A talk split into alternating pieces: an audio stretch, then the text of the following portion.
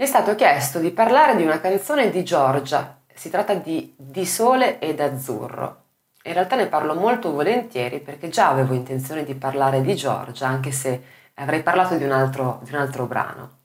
Eh, Giorgia è considerata una delle più grandi voci italiane, sicuramente ha ragione, proprio per questa sua grande capacità tecnica, per la sua estensione, per, la sua, eh, per il suo controllo fondamentalmente vocale e, e la sua eh, anche capacità di eh, riuscire a coniugare tecnica ed espressività. Per questa ragione è proprio considerata una delle voci più capaci e più virtuose, e non soltanto in Italia, anche all'estero, perché ogni commento che arrivi da artisti stranieri nei suoi confronti è sempre incredibilmente positivo. Eh, ultima a esprimersi positivamente appunto Anastasia che eh,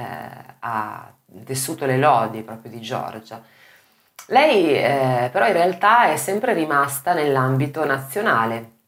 quindi ha sempre eh, lavorato fondamentalmente su un repertorio italiano.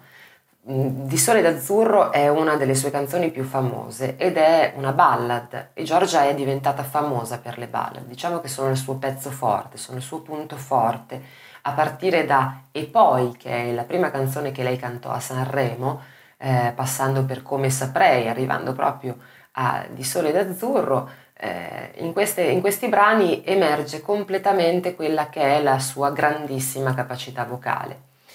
In questo particolare brano, ehm, che tra l'altro si è aggiudicato un secondo posto a Sanremo dietro Elisa nel 2000, ehm,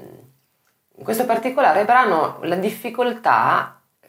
ammessa anche da Giorgia sta proprio in questa grande estensione perché in effetti la canzone parte molto grave, molto bassa e poi si alza per un'estensione complessiva di poco più di due ottave, che è veramente tanto considerando che in genere una canzone mm, non esce quasi mai dall'ottava o dall'ottava e mezzo di estensione nella tessitura, quindi nella melodia. Questa canzone quindi è veramente complessa e richiede una grande padronanza del proprio registro in ogni suo punto, quindi dal registro più grave al registro più acuto. Tra l'altro lei passa da eh, una voce di testa leggera e delicata a un, una grande emissione potente in belting sulle note anche più acute, eh, creando naturalmente un effetto di, di stupore, giustamente, perché non è affatto facile. Questa canzone, è, come dicevo, si è giudicata un secondo posto a Sanremo, il testo è stato scritto da Zucchero, il testo è molto bello a mio avviso, ma anche la melodia assolutamente rende giustizia. Giorgia è per me eh, sì, una delle cantanti sicuramente più brave d'Italia. La canzone di cui io volevo parlare era proprio E poi, cioè la prima canzone che lei portò a Sanremo. E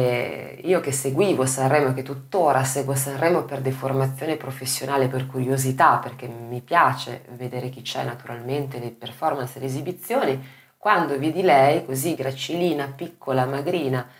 uscire con questa voce pazzesca, rimasi ovviamente di stucco. E da grande fan io di Whitney Houston all'epoca notai immediatamente la similitudine di mi resi conto, la sentii molto vicina a Giorgia perché capii che anche lei aveva molto attinto da Whitney Houston o comunque aveva preso ispirazione da lei, si sente proprio nella, nella sua, nel suo modo di, di cantare, di, di, eh, di, portare le note e di mm, portare i suoni, articolare i suoni.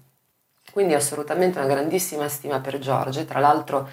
apprezzo anche il suo ultimo lavoro in cui ha, ha saputo rinnovarsi e, e, rendersi ancora più attuale. Eh, credo che ci siano diverse, eh, diverse cose veramente pregevoli di Giorgia che si possono ascoltare e da cui imparare. Sicuramente può essere un ottimo punto di riferimento, un obiettivo per chi ama in particolar modo quel genere musicale, si prefigge lo scopo di riuscire a cantare eh, appunto in questo modo, insomma, questo, questo genere con questa, eh, questa padronanza e questa capacità.